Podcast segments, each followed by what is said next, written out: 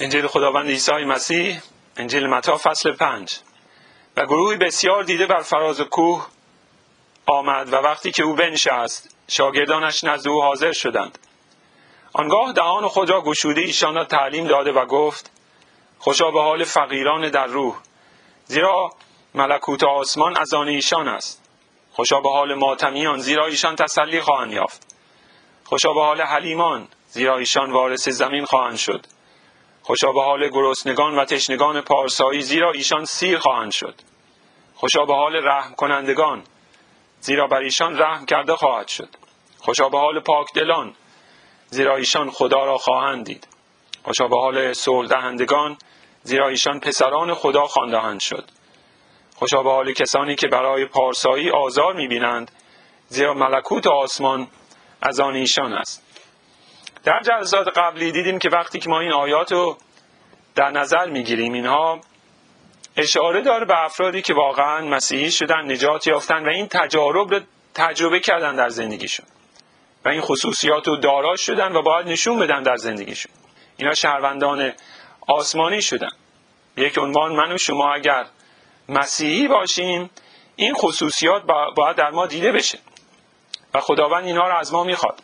اما متاسفانه هیچ کدوم از ما کمال اون رو نداریم. یعنی اون شاگردان جدی مسیح به اون شیوهی که از ما خواسته شده با این خصوصیات نیستیم. ولی اگر صرفا تاکید کنیم بر اینکه مسیحیان با چه خصوصیاتی رو داشته باشن اون وقت نیمی از این پیام رو متوجه اون نمیشیم. خداوند در این آیات به ما میگه که چه قدرتی در کاره تا افرادی مثل من و شما رو که از خداوند دور بودیم او رو نمیشناختیم بدل سازه به فرزندان خداوند. و همه این ویژگی هایی رو که ذکر شده در اونها ایجاد کنه. هر کس که تولد دوباره رو تجربه کرده باشه هر کس که حیات جاودان رو دریافت کرده باشه این خصوصیات رو بدون شک خواهد داشت. خداوند ما تاکید می‌کنه بر اینها. یا اینها کاملا متفاوته با ذات طبیعی ما. شما برای چند لحظه فکر کنید. آنچه که خداوند میگه با طرز تفکری که مردم دارند در مورد سعادت و خوشبختی کاملا متضاده. مردم چی فکر می‌کنن؟ بدون استثنا بنی آدم فکر می‌کنه کسانی که ثروتمندن کسانی که شکمشون سیره کسانی که مغرور و جاه طلبن و به دیگران رحم نمی‌کنن و در مسابقه زندگی از بقیه پیشی می‌گیرن. فکر می‌کنن چنین کسانی سعادتمند و خوشبخت هستند این افراد موفق جامعه. خداوند به ما میگه که نه واقعیت کاملا متفاوته. نه اون که عوام تصور می‌کنن بلکه کاملا برعکس افرادی که فقیر در روح هستند افرادی که فروتن شدن کسانی که تشنه و گرسنه پارسایی هستند این افراد سعادتمندن. زیرا فهمیدن که به این پارسایی نیازمندن جویای اون شدن و بعد برکات اون بهشون رسیده. در حقیقت همه این وعده که به ما در اینجا داده شده همه این برکات به یکدیگه تعلق دارند و همه اینها به یک ایماندار راستین. خداوند در این آیات وقتی که بخونید دو مرتبه تکرار می‌کنه در آیه سه و آیه ده. زیرا ملکوت آسمان از آن ایشان است. یعنی به اینا تعلق داره. یعنی این شش برکتی که اشاره شد که تسلی خواهند یافت وارثان زمین خواهند شد سیر خواهند شد بر ایشان رحم کرده خواهد شد خدای زنده رو خواهند دید و فرزندان خداوند خوانده خواهد شد. همه این برکات به اونا تعلق داره به زبان ساده تر در این موعظه خداوند ما به اون شاگردانش میگه همکنون همین الان در همین جایی که نشستید اگر واقعا ایمان داشته باشید شما وارد اون پادشاهی شده اید. این پادشاهی زمانی به کمال خواهد رسید. در آینده در زمان بازگشت دوباره خداوند ما عیسی مسیح و آشکار شدن اون جلال نهایی در بین مسیحیان. اون روزی که خداوند بر فراز کوه نشسته بود و با شاگردانش صحبت می‌کرد. خداوند با من و شما هم همون کلامو میگه. اگر بدل شده باشیم به شاگردان راستینش ما هم به این پادشاهی تعلق داریم و منتظر آن روز نهاییم تا پادشاه ما به زمین برگرده او که شاه شاهان و خدای خدایان خونده شده. کسی که به این جهان باز میگرده خداوند ما عیسی مسیحه. مسلمین این حقایق رو شنیدن و تصور می‌کنن یک عربی توی چاه قایم شده 1400 ساله که معلوم نیست در چاه چی می‌خوره و چطوری زندگی می‌کنه. ولی قرار یک روز چاهنشینی رو ترک کنه و بیاد و صحابهش رو را بیاندازن برن توی فلسطین نماز جمعه بپا کنن. ما مسیحیان منتظر خداوند هستیم که بازگرده. خداوند ما یک بار به این جان اومده. در بیت لحم به دنیا اومد مرد و رستاخیز کرد و اکنون در دست راست پدر آسمانی سلطنت می‌کنه او پادشاه ماست. بدون شک چنان که وعده داده به این جان باز میگرده. با لشکر فرشتگانش اون رو مجازات کنه و از نو بسازه. یک زمین نو رو بسازه. در اون زمان این پادشاهی به کمال خواهد رسید. این پادشاهی که الان من و شما شهروندانش شدیم. مکاشف 11 آیه 15 چنین میگه. و هفتمین فرشته بنواخت که ناگاه صداهای بلند در آسمان واقع شد که می‌گفتند سلطنت های جهان از آن خداوند ما و مسیح او شدهاند و تا ابد حکمرانی خواهند کرد. اون زمان هنوز فرا نرسید. با اون وجود همه برکاتی رو که مسیحیان انتظار دارند تا در اون پادشاهی تجربه کنند همکنون به اونها تعلق داره. پولس رسول وقتی که به افسوسیان نامش رو می نویسه این حقیقت رو به شکل متفاوتی به اونها بیان می‌کنه. افسوس در اون زمان شهری است که از شهرهای مهم امپراتوری روم توسط پادشاهی این دنیا و اون گناهانی که درش رایج است اداره میشه توسط امپراتور حکرانی میشه. اما یه عده از مسیحیان در اون شهر هستند اینها افسوسیان خونده شدن. این افراد به پادشاهی دیگه ای تعلق دارن. یعنی به پادشاهی خداوند ما عیسی مسیح. ببینید پولس چه میگه؟ در ابتدای اون رساله چنین میگه. میگه پولس به اراده خدا رسول عیسی مسیح به مقدسینی که در افسوس می باشند و ایمانداران در عیسی مسیح. یعنی اون ایماندارانی که در افسوس بودند هم در افسوس بودند و هم در عیسی مسیح یعنی در اون پادشاهی خداوند. شما ممکنه هم در ایران باشید و هم در این پادشاهی آسمانی. و اون نور حیاتی که اون ایمانداران داشتن از مشارکت با خداوند به اونها می‌رسید.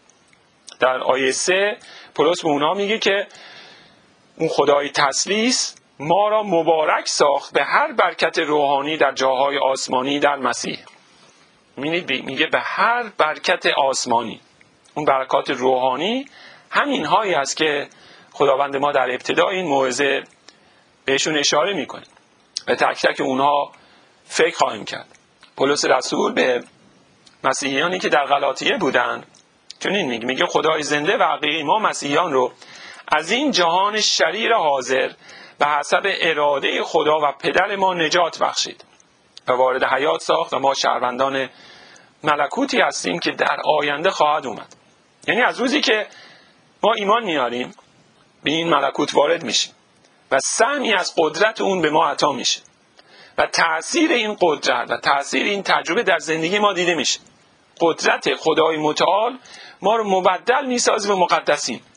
کسانی که در پای کوه نشستن و این موضع خداوند رو میشنوند مفهومی این کلام رو درک می‌کردن. زیرا اینا یهودی بودن با وعده های پیامبران و نوشته های پیامبران راستین آشنایی داشتن. در اون نوشته ها که در عهد قدیم هست به اونها وعده پادشاهی داده شده. از نسل داوود پادشاهی خواهد اومد سلطنت او بر روی زمینه. و می‌دونستن وقتی که خداوند این صحبت رو می‌کنه با اونها اکنون اون پادشاه از راه رسیده با همه اون برکاتی که وعده اون داده شده. و خداوند در انجیل دعوت می‌کنه میگه شما دعوت شدید تا وارد این پادشاهی بشید. و راهش هم خداوند به اونها نشون داده بود. وارد شید و به تجربه تاثیر حیات بخش اون رو برای خودتون تجربه کنید. این برکات پادشاهی که اکنون پیش برداختش به شما داده میشه یک ذره از اون رو میچشید. در آینده به کمال می‌رسه. اما در همین دنیا هم شما می‌تونید تعم اون رو تا حدی بچشید. یعنی تا حدی درک کنید که بهشت واقعی چگونه جایی هست. وقتی ما میگیم پادشاهی خداوند یا ملکوت خداوند یا ملکوت مسیح این اشاره داره به بهشت. در مورد بهشت متاسفانه ذهن ما چون مسلمون زاده ایم کاملا دچار یک ایراداتی شده در این زمینه. پیامبر اسلام به خاطر اینکه پیروانش رو تشویق به جهاد کنه به اونا وعده جنت رو داده بود. و چون همه مجاهدین مسلمون مرد بودن مردان جوان جنتی که بهشون وعده داده شده بود یک اشرتکده آسمانی بود. هوریان زیباروی چشمه آب باغهای پر از میوه که برای یک عرب بیابون نشین عرب تشنه چنین جایی واقعا آرزوی این بود. این حاضر بود برای رسیدن به چنین جایی که بهش وعده دادن بجنگی و حتی جونش رو ببازه.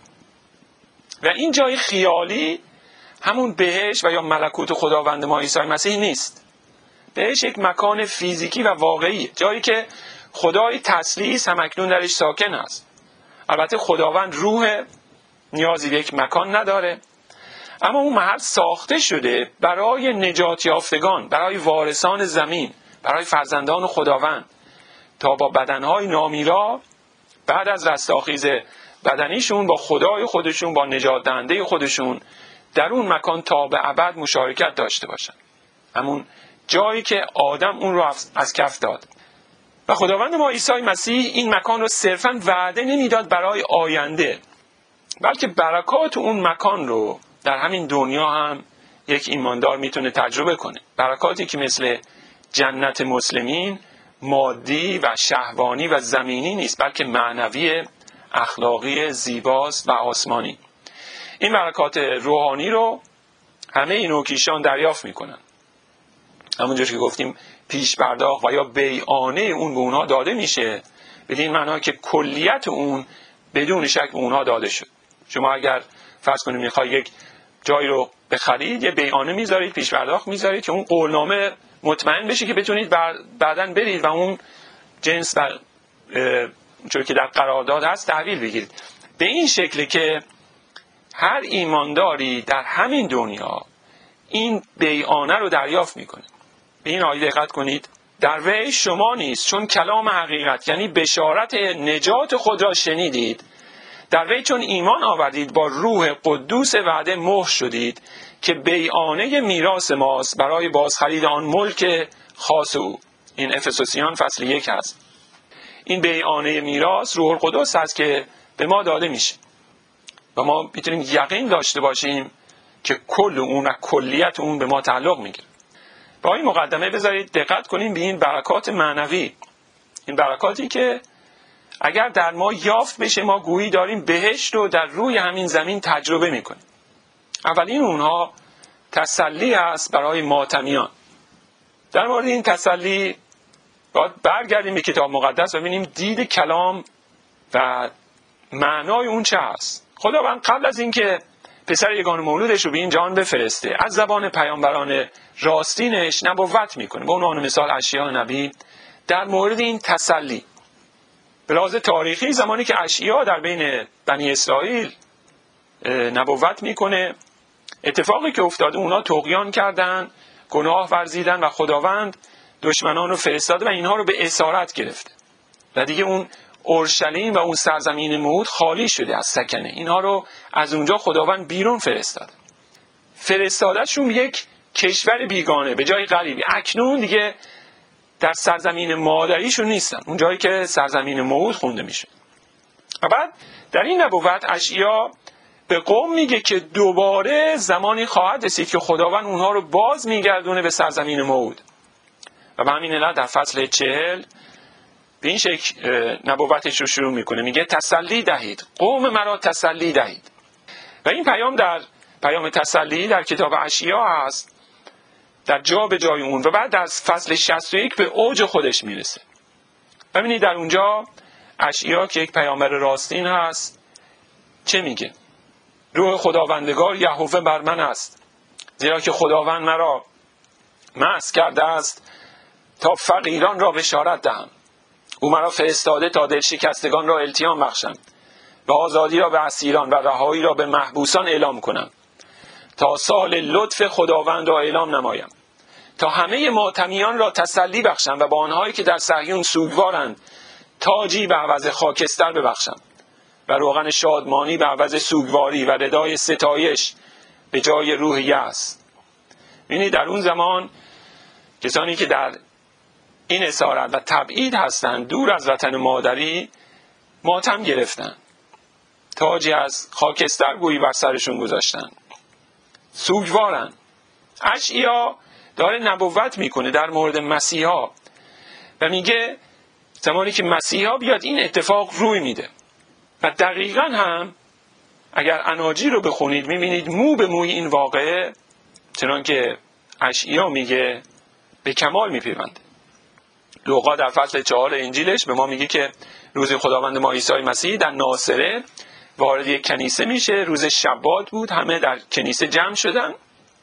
بعد مطابق رسم اون زمان اینن که یک واعظ اومده و از او درخواست می‌کنن که اگر می‌تونه کلامی رو برای اونها بیاره و بعد توما رو که کتاب مقدس هست میدن دست ایشون و خداوند توما رو باز می‌کنه و دقیقا همین آیات رو که از اشیا هست برای اونها می‌خونه. و در آیه 21 لوقا به ما میگه که آنگاه بدیشان شروع به سخن گفتن کرد که امروز این نوشته در گوش های شما تکمیل یافته است. یعنی همون صحبتی که اشعیا کرد که مرا فرستاده تا دل شکستگان را التیام بخشم اکنون در اینجا هست. اون برکاتی رو که اشعیا می‌گفت. به قومش که در اون زمان به اسارت رفته بودن. اکنون در خداوند ما عیسی مسیح به حقیقت میپیونده ماتم و اندوه ما مسیحیان برای چیزهای دنیوی نیست. بلکه برای درک این حقیقتی که ما گناهکاریم از خداوند دور هستیم از اون وطن آسمانیمون دور هستیم. این اون یهودیانی که در تبعید بودن از سرزمین مادریشون دور بودن و نشستن و ماتم گرفتن. اونها در اون مکانی که بودن در بابل ماتم زده بودن. ما نیز به دلیل جداییمون مثل ماتمیان بودیم. گناهان ما باعث این جدایی شده بود. راه بازگشتی هم نداشتیم. ولی مجده انجیل میاد به ما تسلی میده. این کلام وقتی که با قدرت روح القدس به ما می‌رسه به ما میگه اندوهبار مباش. به صلیب مسیح نگاه کن. ببین که چگونه خداوند همه گناهان تو رو از میان برداشت اکنون دیگه جدایی و دشمنی از بین رفته. اکنون خداوند با تو آشتی کرده. و خداوند به ما میگه به من نظر داشته باشید. خداوند ما عیسی مسیح میگه من راه راستی و حیات هستم من رستاخیز هستم در من شما مغفرت کامل گناهانتون رو دارید. از راه ایمان به من شما می‌رسید به مشارکت با پدر آسمانی. دیگه نباید بارهای زندگی به تنهایی به دوش بکشید. به این امید که روزی شاید این بارها از دوش شما برداشته بشه. خداوند میگه من اون بار گران رو از دوش شما برداشتم. اکنون برای شما تسلی هست. جامعه عزا و سوگواری رو اصلا به در کنید دیگه عزا نگیرید شیوه و ماتم نکنید. بذارید مسلمین گمراه همه ام عزادار باشن و سیاه بپوشن. شما ایمانداران به من باید ردای ستایش بتن کنید. شادمان باشید تسلی یابید. عهد جدید مرتب این فرمان رو میده که ما باید شادمان باشیم. زیرا دشمنی به آخر رسیده شما در مسیح کاملا پذیرفته شدید نزد خداوند. و این تسلی ها رو خداوند ما عیسی مسیح با یک مثالی برای شنوندگان موضوعاش روشن می‌کنه. در مسئله اون فریسی و باجگیر که اینو در فصل 18 لوقا داریم. چون که می‌دونید خداوند ما میگه این دو مرد میرن توی معبد تا پرستش کنن. فریسی مثل یک مسلمون متقیه. خیلی از خودش راضی روزهاشو مرتب می‌گیره صدقه میده. مثل اون باجگیر نیست. حاج آقای فریسی ذره هم برای گناهانش ماتم نمی‌گیره بلکه وقتی که اونجا ایستاده سینهش رو جلو داده و خیال می‌کنه اصلا گناهی مرتکب نشد. در قیاس با اون مالیاتگیری که توی معبد هست این آقای متقی و پریسکار فریسی خدا رو شکر میگه که دینداره و خدا پرسته در قیاس با این حاج آقا اون معمور عقص مالیات که یهودیان از اینا نفرت داشتن. چنان شرمی داره از وجود خودش و گناهانش که حتی نمی‌خواد سرش رو با آسمون بلند کنه. این فرد واقعا ماتم زده است. و میگه خدایا بر من گناهکار رحم کن. و لوقا در انجیل خودش رأی قاضی عالم رو به ما میگه. به شما می‌گویم که این شخص یعنی همین مرد مالیاتگیر که گفت خدایا بر من رحم کن. این شخص پاساش مرده شده به خانه خود رفت به خلاف آن دیگر. به خلاف اون حاج که صدقه می‌داد و اعمال مذهبیش انجام می‌داد. این فصل 18 لوقا که این مثال درش زده شده. خداوند به چه علت این مثال رو زد؟ اگر برگردید با آیات قبلی در آیه نو می‌خونیم که جمعیت زیادی دورش هستند از یهودیان و به تب در بینشون رؤسای یهود و این فریسی هم هستن. که به سخنان او گوش میدن. آیه نو به ما چنین میگه. و این مثل را آورد برای بعضی که به خود اعتماد داشتند که پارسا بودند و دیگران را حقیر میشمردند. یعنی دقیقا این فریسی ها که به خودشون افتخار می‌کردن مثل مسلمین متقی بود طرز تفکرشون. کاملا به خودشون اعتماد داشتن. ولی ما می‌تونیم خداوند با این کارامو خوشنود سازیم. و تصور می‌کردن که نزد خداوند به خاطر این پرهیزکاری و جانماز آبکشیشون پذیرفته شدن. خداوند ما وقتی که مثال ساده رو می‌زنه به اونا میگه برخلاف تصور عام مردم که این فریسی ها نگاه می‌کنن به ظاهر مذهبیشون و فکر می‌کنن اینها باید واقعا مقبول و خداوند باشن. خداوند میگه نه اون گناهکاری که شما ازش نفرت دارید اون معمور مالیات کسی هست که بخشوده خواهد شد. زیرا برای گناهانش ماتم گرفته بود. خودش رو شایسته مجازات می‌دونست. هیچ شایستگی نداشت و فقط از خداوند می‌خواد که بهش رحم کنه. برکتی که به این فرد می‌رسه به این فرد گناهکار که میگه خداوندا بر من رحم کن فرای تصوره. این فرد تسلی خواهد یافت. برکت دومی که می‌خوام بهش فکر کنیم این موضوع است. وارثین زمین. اینجا به ما گفته شده که فروتنان وارثین زمین خواهند شد. به چه معنا؟ باید درک کنیم که منظور اون چی است شما اگر با کتاب مقدس آشنا باشید می‌دونید که زمانی که خداوند آدم رو آفرید به این هدف بود که آدم به عنوان نماینده خداوند بر روی زمین بر همه موجودات فرمان برانه. همون کاری که الان به عنوان مثال اون آیت الله ایران تصور می‌کنن که اونا نماینده خدا بر روی زمین هستن. این دقیقا اون هدفی بود از آفرینش آدم. ولی آدم فریب خورد چون چیز بیشتری رو می‌خواست. گناه کرد و از حضور خداوند رونده شد. خداوند او رو آفریده بود تا بر همه موجودات حکمرانی کنه. اما چون تقیان ورزید به جای اینکه با فروتنی از خداوند اطاعت کنه به عنوان فرزندی مطیع پدر آسمانیش رو اطاعت کنه سرکشی کرد. خیال کرد که می‌تونه برای خودش خدا باشه و خدایی کنه و جای پدر آسمانیش رو بگیره. و این گناه و این تقیان باعث شد از خونه پدری بیرون بشه. یعنی سرزمین موعود یعنی بهش رو از دست داد. همون زمین بود اون زمان. از اونجا بیرون رده شد. خداوند از طریق پیامبران راستینش و در مکاشفات عهد قدیم برای اینکه این موضوع رو به مردم نشون بده. وعده سرزمین موعود رو به قوم برگزیدش داد. جایی که درش شیر و اثر روان بود و همه چیز آماده بود. اینا باید وارد می شدن نیاز به کشاورزی نبود. هرچی که بود به اینا می رسید قوم بنی اسرائیل که این وعده ها رو داشتن گاهی خیال می‌کردن صرف این که فرزند ابراهیمن اینا حقشونه. جدا از اینکه به چه شکل زندگی کنن. پیامبر بزرگ اونها که موسی هست رهبرشون و اونها رو از مصر بیرون آورد به سوی سرزمین مود. خصوصیت ویژه‌ای که موسی داشت و خداوند او رو انتخاب کرد برای رهبری قوم همین مسئله فروتنیش بود. کلام میگه که او فروتن ترین فرد روی زمین بود در اون زمان. اما حتی موسی هم با همه این فروتنی که ازش یاد شده و واقعا این رو در رفتارش نشون داد در یک مورد عصبانی شد. مطابق کلام خداوند عمل نکرد تخطی کرد و به همین دلیل به خاطر همین باری که عصبانی شد خداوند اجازه نداد وارد سرزمین موعود بشه. به این شکل قوم بنی اسرائیل باید یاد می‌گرفت که شرط رسیدن به وعده چی هست؟ این نیست که یهودی زاده هستی. کسانی که مغرورن و به خودشون اعتماد دارن هرگز به اونجا نمی‌رسن. حتی موسی هم که فروتنترین فرد روی زمینه. وقتی که عصبانی میشه غرور برش میداره پاش به اونجا نمی‌رسه. این درس میده به ما. فروتنی شرط اساسی و مقدمه اینه که ما توبه کنیم و ایمان بیاریم.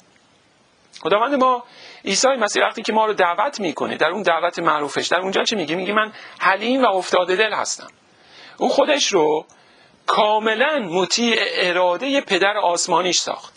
در نظر بگیرید خداوند مطیع شد به شکل یک خادم به این جهان اومد. رنجها و مصیبت های بسیاری رو تحمل کرد. اما هرگز اسیان نورزید. حتی وقتی که رسید اون لحظات آخری که بعد اون جام عذاب رو میچشید. اون عذاب ازلی رو تحمل می‌کرد و در باغ جتسمانی واقعا یک جلوه از اون رو دید. گفت خداوند نه اراده من بلکه اراده ای تو انجام بشه. خداوند ما هرگز اسیان نورزید. اگر آدم که خلق شده بود و در واقع عدن بود اگر اسیان نمی کرد می‌تونست تا ابد در بهش باقی بمونه و به اون هدفی که خداوند براش اون رو خلق کرده به اون هدف برسه. یعنی بر همه موجودات حکرانی کنه اما آدم تقیان ورزید. خداوند ما عیسی مسیح مطیع شد فروتن شد. اراده پدر آسمانیش رو کاملا اطاعت کرد. و خداوند هم او رو از این فروتنی سرفراز ساخت. و بیاد دارید خداوند به شاگردانش گفت؟ گفت تمامی قدرت در آسمان و بر زمین به من داده شده. همون اقتداری که خداوند به آدم عطا می کرد. اگر فروتن می بود اگر اسیان نمی برزید. اما آدم فروتن نبود و این برکت رو از دست داد. حالا قراره این فروتنی به ما داده بشه و اون برکت به ما برسه. رسال ابرانیان در مورد خداوند ما عیسی مسیح چنین میگه. همه چیزا زیر پاهای او نهادی پس چون همه چیز را مطیع او گردانید هیچ چیز را نگذاشت که مطیع او نباشد. اما الان هنوز نمی‌بینیم که همه چیز مطیع وی شده باشد. ابرانیان دو آیه هشت. الان فقط با دید ایمانه که ما این رو می‌بینیم. یعنی یقین داریم که زمین به خداوند ما عیسی مسیح تعلق داره. اونچه که آدم به خاطر غرورش و نافرمانیش از کف داد. خداوند ما عیسی مسیح با فروتنی و اطاعتش به دست آورد و می‌خواد این رو به ما بده تا ما ایمانداران بار دیگه مثل نماینده های او بر روی زمین باشیم و حکمران بر همه موجودات. پولس رسول در رومیان فصل هشت به ما میگه که خلقت یعنی آفرینش مطیع بتالت شد. اما با اشتیاق وافر منتظر ظهور پسران خدا می باشد پسران خدا چه کسانی هستند کسانی که خدای زنده پدر آسمانیشون. ایمانداران واقعی. منتظر ظهور پسران خدا می باشد زیرا خود خلقت نیز از قید فساد نجات خواهد یافت و به آزادی پرجلال فرزندان خدا شریک خواهد شد. یه مسیحی می‌دونه که دنیایی که درش ساکنه این جهان خداوند وعده داده که این جهان رو روزی از این بتالتی که درش هست از این فساد و تباهی و این بلاهای طبیعی که درش هست آزاد سازه اون رو کاملا مبدل سازه به یک جهان تازه که درش فساد تباهی و گناه راهی نداره. جهانی که مناسب برای فرزندان خدا تا در این جهان در این زمین سلطنت کنند. و این رو خداوند به عنوان میراث به اونها عطا می‌کنه. زمانی می‌رسه که خداوند ما عیسی مسیح باز میگرده. جهان فعلی رو کاملا نابود می‌کنه با آتش. جهانی نو می‌سازه زمینی نو. و ما مسیحیان وارث اون زمین هستیم. بدین معناست که میگه فروتنان وارثین زمین خواهند شد. برکت دیگه که در این آیات بهش اشاره شده این است. پر از پارسایی. خداوند وعده داد که کسانی که تشنه و گرسنه پارسایی باشند سیر خواهند شد پر خواهند شد. دیدیم که این پارسایی در وعده اول اشاره داره به یک رابطه درست. یک رابطه دوستانه هم با خدای زنده و هم با دیگر هم نوعان ما این رابطه دوستی رو وقتی که نجات یافتیم در همین دنیا تجربه می‌کنیم. خصومت و دشمنی از میان برداشته میشه. اما کمال و غایت اون رو در زمانی خواهیم داشت که خداوند زمین باز میگرده و این جهان رو نو می‌کنه.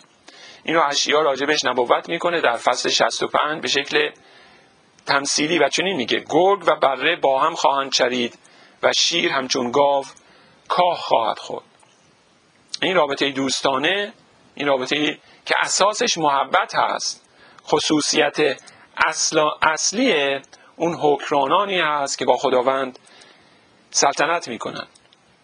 این افراد از راه ایمان وارد رابطه دوستانه ای شدن. این رابطه هم با خداوند دوستانه است و هم با دیگر انسان ها از ایمان این ثمرات پارسایی در ما دیده میشه. و خواست خداوند این است. خواست خداوند چه است در مورد یک ایماندار.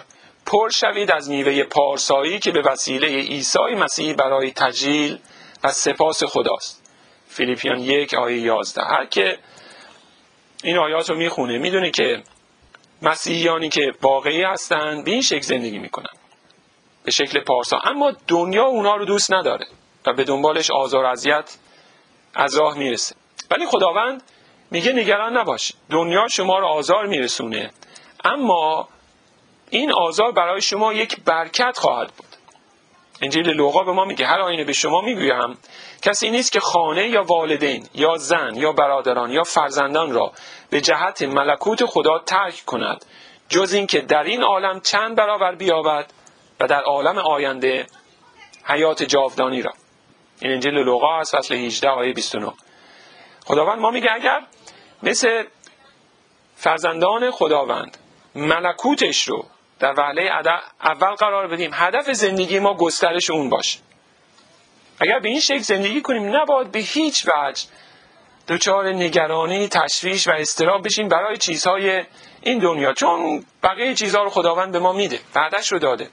و میلیون ها مسیحی در طول تاریخ حقیقتش رو تجربه کردند خداوند ما رو از پارسایی سیراب می‌سازه پر می‌سازه. و واقعیت یک مسیحی چه هست؟ وضعیتش چی هست؟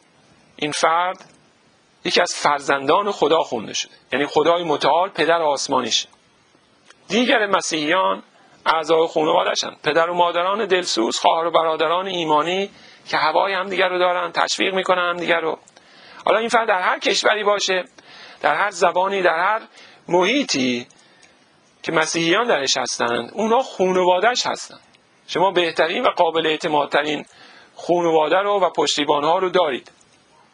جماعتی که به هم می‌رسن. به هم محبت می‌کنن به هم دیگه دلداری میدن. جماعت کلیسا رابطه دوستی و محبت درش هست. و این کلیسا با همه مشکلاتی که داره یک نمونه کوچکه از اون جلالی که در انتظار مقدسین در بهشت راستیم. از معنای این برکت این هست که پر از پارسایی. برکتی دیگه اینه که مسیحیان رحمت دیدگان هستند. خداوند بهشون رحم کرده. و دیدیم که معنای رحم اینه که خدای زنده دلش به حال آدمی میسوزه. به این جهان پا می‌ذاره تا بیاد و مثل اون سامری زخمهای ما رو ببنده. تا ما رو از نو بسازه ترمیم کنه. خداوند ما عیسی مسیح همون سامری نیکوست که میاد جراحت ما رو پانسمان می‌کنه به فکر ماست. بار ما رو به دوش می‌گیره حمل می‌کنه از ما مراقبت می‌کنه. وضعیت ما در این جهان به همین شکل مثل اون مردی هستیم که مجروح شدیم. رازنا هر رو که داشتن از ما بردن. ما رو نیمه برهنه نیمه مرده به کنار راه انداختن. کاهن میگذره. کاهن چه کسی هست؟ اون کاهنی که در اون مسئله هست اون افراد مذهبی هن که توجهی نمی‌کنن. اما خداوند میاد و ما رو بهبود میبخشه نجات میده. این کاری که خداوند عیسی مسیح برای ما انجام داده به ما رحم کرده. ما رحمت دیده ایم برای اینکه این موضوع رحم کردن رو درست متوجه بشید باید دریابید که یکی از مقام های خداوند ما عیسی مسیح مقام کهانت اوست. او کاهن اعظم ماست. اما برای اینکه کاهن ما انسان ها بشه باید از هر لحاظ مثل ما بگرده. ابرانیان دو هیفده چنین میگه. از این جهت میبایست در هر امری مشابه برادران خود شود تا در امور خدا کاهن اعظمی کریم و امین شده. گناهان قوم را کفاره کند. زیرا که چون خود عذاب کشیده آزموده شد قادر است آنها را که آزموده می‌شوند یاری برساند. در اون مثال سامری و مردی که مجروح کنار راه افتاده رو به مرگ یک کاهن بود که از اون راه عبور کرد اما دلش به حال اون فرد نسوخت. کاهن نمی‌خواست دستش نجس بشه شاید این مرد مرده و نمی‌خواست کار مذهبی شو درش مشکلی پیش بیاد اون گذشت کرد رد شد.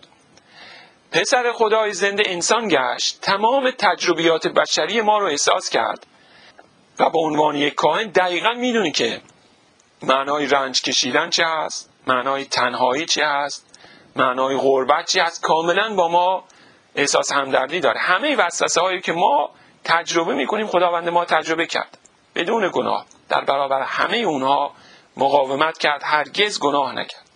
سوال اینه به چه علت خداوند این تجارب رو داشت؟ تا آنها را که آزموده می‌شوند یاری برسانند. این من شما رو. وقتی که این رو درک می‌کنیم این به ما یاری میده تا بتونیم روی پای خودمون بیستیم. وقتی که ضربه می‌خوریم در سختی ها در مشکلات در ناامیدی هامون وقتی که به این فکر می‌کنیم که خداوند من همین تجربه رو در این جهان داشت.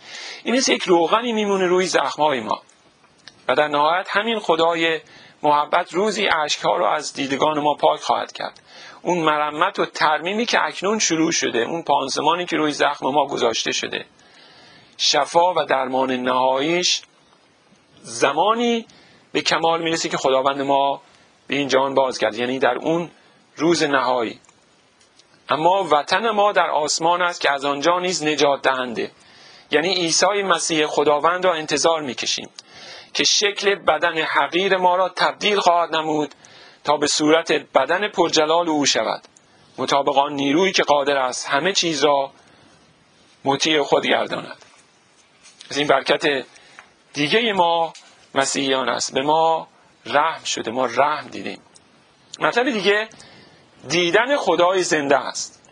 به ما گفته شده کسانی که خداوند دلشون رو پاک ساخته کسانی که می‌خوان خدا رو واقعا بشناسن و او رو خدمت کنن. ایشان خدای زنده رو خواهند دید. به چه معنا؟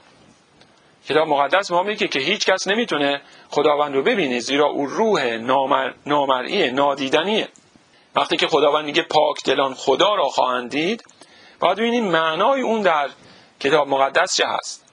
در مزمور 24 تجربه کسانی رو داریم که پاک دل هستند در این مزمور چنین می‌خوانیم. کیست که به کوه خداوند براید و کیست که در مکان مقدس او بیستد؟ سوال اینه چه کسی می‌تونه به حضور خداوند برسه و او رو ببینه؟ به این مکان مقدس بیسته. و نویسنده مزمور ادامه میده. او که پاک دست و صاف دل باشد که جان خود را به سوی آنچه باطل است بر نیفزاید و قسم دروغی نخورد. و تجربه این افراد که رسیدن به حضور خداوند یا اون مکان اقدسه اینه که اونا واقعا جویای خداوند بودن. تا از او برکت بگیرن مزمور 73 چون این شروع میشه. به درستی که خدا برای اسرائیل نیکوست. برای آنهایی که پاک دلند. و در ادامه این مزمور که آصف نویسنده اون هست. چنین میگه آی 24 تو با مشورت خیش هدایتم می‌کنی و پس از آن به جلالم میرسانی. مرا نیکوست که به خدا نزدیک باشم. یعنی در این آیات تاکید بر شادی هست که از رسیدن به حضور خداوند و نزدیکی به او و مشارکت با او به ما می‌رسه. ما احساس می‌کنیم که در حضورش هستیم در جلال این احساس و این شادی به کمال خواهد رسید. البته پیامبران راستین خداوند در نوشته هاشون به ما میگن که اینها گاهی در رویا خداوند رو می‌دیدن. به عنوان مثال حزقیال در فصل 6 به ما میگه که در رویای خدای رو زنده رو دید که بر تختی بلند و رفی نشسته و ردای دامنش معبد رو معبد رو پر کرده بود. و یا اشعیا نبی. اونا ذره ای از جلال خداوند رو دیدن. جلالی که در آینده ما اون رو به کمال خواهیم دید. وعدن وعده دیدن خدا به پاکدلان داده شده بود در عهد قدیم. و بعضی از اونها اون رو در این مواقع خاص و در این رویا و در این مکاشفه ها می دیدن. اما همین رویا روزی به حقیقت می پیونده وعده این که پاکدلان خدا را خواهند دید روزی به حقیقت پیوست. یوحنا یکی از شاگردان خداوند ما عیسی مسیح بود یهودی زاده بود و این مطالب رو شنیده بود. به ما چنین میگه. و کلمه جسم گردید و میان ما ساکن شد. پر از فیض و راستی و جلال او را دیدیم. جلالی شایسته یگانه پدر مولود. و یوحنا در نامه اولش تاکید می‌کنه بر همین واقعیت. میگه آنچه از ابتدا بود و آنچه شنیده ایم و به چشم خود دیده آنچه بر آن نگریستیم و دستهای ما لمس کرد درباره کلمه حیات و حیات ظاهر شد و آن را دیده ایم و شهادت می‌دهیم. به شما خبر می‌دهیم از حیات جاودانی که نزد پدر بود و بر ما ظاهر شد. از اونا خدای حقیقی رو دیدن در یک مورد بیا دارید که از شاگردان خداوند از او سوال می‌کنه و میگه پدر رو به ما نشون بده و همین کافی است پاسخ خداوند بود چه بود؟ خدا رو به ما نشون بده می‌خوایم او رو ببینیم. خداوند ما گفت ای فیلیپوس در این مدت با شما بودم آیا مرا نشناخته ای کسی که مرا دید پدر را دیده است. در شخص عیسی مسیح خدای زنده و حقیقی خودش رو بر ما آشکار می‌کنه. ما دیگه او رو توی رویا و به شکل مرد نورانی نمی‌بینیم.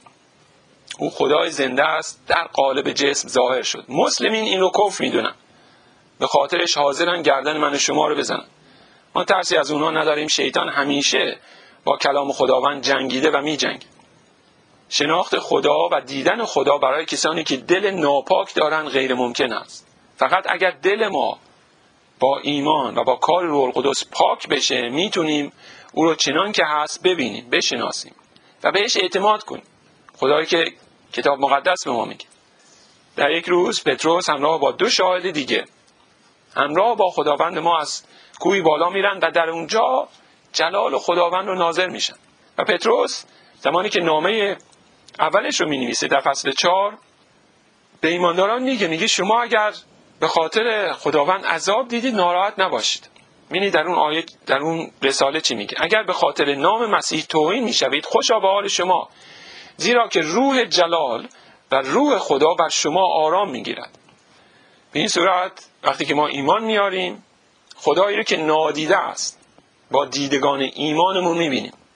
در شخص عیسی مسیح شخصی که دو هزار سال پیش در روی همین کره زمین بود در بین مردم کوچه و بازار راه می‌رفت برکت میرسوند شفا می‌داد دلسوزی می‌کرد محبت می‌کرد. وقتی که بهش آزار میرسوندند با بردباری اونها رو تحمل می‌کرد.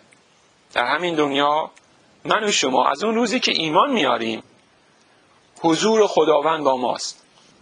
اینکه خداوند به ما نزدیک بشه گویی ما در مکان مقدس ایستادیم در رساله ابرانیان به ما گفته شده که موسا خدا رو دید. ببینید به چه شکل خدا رو دید. در ابرانیان 11 27 این آیه است به ایمان. مصر ترک کرد و از غضب پادشاه نترسید زیرا که چون آن نادیده را دید استوار ماند. ببینید موسی با اون ایمانی که داشت گویی خداوند رو دید و مصر رو ترک کرد. از دیدن موسی از راه ایمان بود. و برکت دیگه ای که این آیات هست و این آخرین برکتش هست که بهش اشاره می‌کنیم این است که فرزندان خدا ما مسیحیان فرزندان خدا خوانده شدیم. نه بنده ها و یا برده ها بلکه فرزندان پسران و دختران خدای متعال. از بین برکاتی که بهش اشاره شد شاد بزرگترینشون همین برکت باشه همین فرزند خواندگی. بعد از اینکه به ما گفته شد که ما می‌تونیم خدای زنده رو ببینیم به ما گفته میشه که او پدر آسمانی ماست. خداوند ما رو به عنوان فرزندانش آفرید. یا دارید هدف آفرینش این بود که فرزندان مطیع پدر باشن. به یک عنوان آدم پسر خدا محسوب میشه. اگر شما به شجرنامه خداوند ما عیسی مسیح نگاه کنید در انجیل لوقا این شجرنامه ها شروع میشه و فلانی پسر فلانی پسر فلانی. لوقا به ما چنین میگه. عیسی به حسب گمان مردم پسر یوسف پسر حالی و حالی پسر بعدی و بعدی. و بعد می‌رسیم به آیه 38 به اولین بشر فلانی پسر آدم پسر خدا. می‌بینید هدف آفرینش این بود که ما خداوند رو به عنوان پدر آسمانی خدمت و محبت کنیم. به یک معنا میشه گفت که آدم پسر خدا بود. باید مثل پدری مهربان از او اطاعت می‌کرد. او رو پدر آسمانیش بود. همه نیازهای او رو فراهم کرده بود. انتظار احترام و محبتش رو داشت. هیچ بدی به آدم نکرده بود. به همین شکل ما باید دیدمون نسبت به خداوند عوض بشه. او میشه پدر آسمانی ما. باید نگاهمون به سوی او باشه. از او فراری نباشیم. دوستش داشته باشیم. او به عنوان پدر آسمانی احترام بذاریم محبت کنیم مطیعش باشیم. و این مطالبی هست که در همین موعظه اینکه خداوند میشه پدر آسمانی ما و چه برکاتی به خاطر اون به ما می‌رسه. همین موضوع رو خداوند در این موعظه بعدها باز می‌کنه. وقتی که پی می‌بریم به این واقعیت دیگه از ریاکاری و تظاهر دست بر میداریم به علاوه بسیاری از نگرانی ها و استرابا و اینکه فردا چی میشه نمی‌دونم این این مشکل چجوری حل میشه چه اتفاق میفته همه این نگرانی ها و آشفت خاطری ها از بین میره. به چه علت؟ چون خداوند قادر متعال پدر آسمانی منه. دیگه چه جایی نگرانی هست؟ چه جایی تشویشی هست؟ چرا باید نگران فردا باشم؟ خداوند می‌دونه و او حکمتش بینهایته و من رو دوست داره و من فرزندش هستم. به عنوان فرزندان خداوند ما هم خصوصیات پدر آسمانی رو به ارث می‌بریم و هم غنای ملکوتش رو. در حقیقت وقتی که به این برکت فکر می‌کنیم گویی خداوند شما رو مخاطب می‌سازه. چنان که در اون مثل پسر گم شده می‌خونیم. میگه ای فرزند تو همیشه با من هستی و آنچه از آن من است مال توست.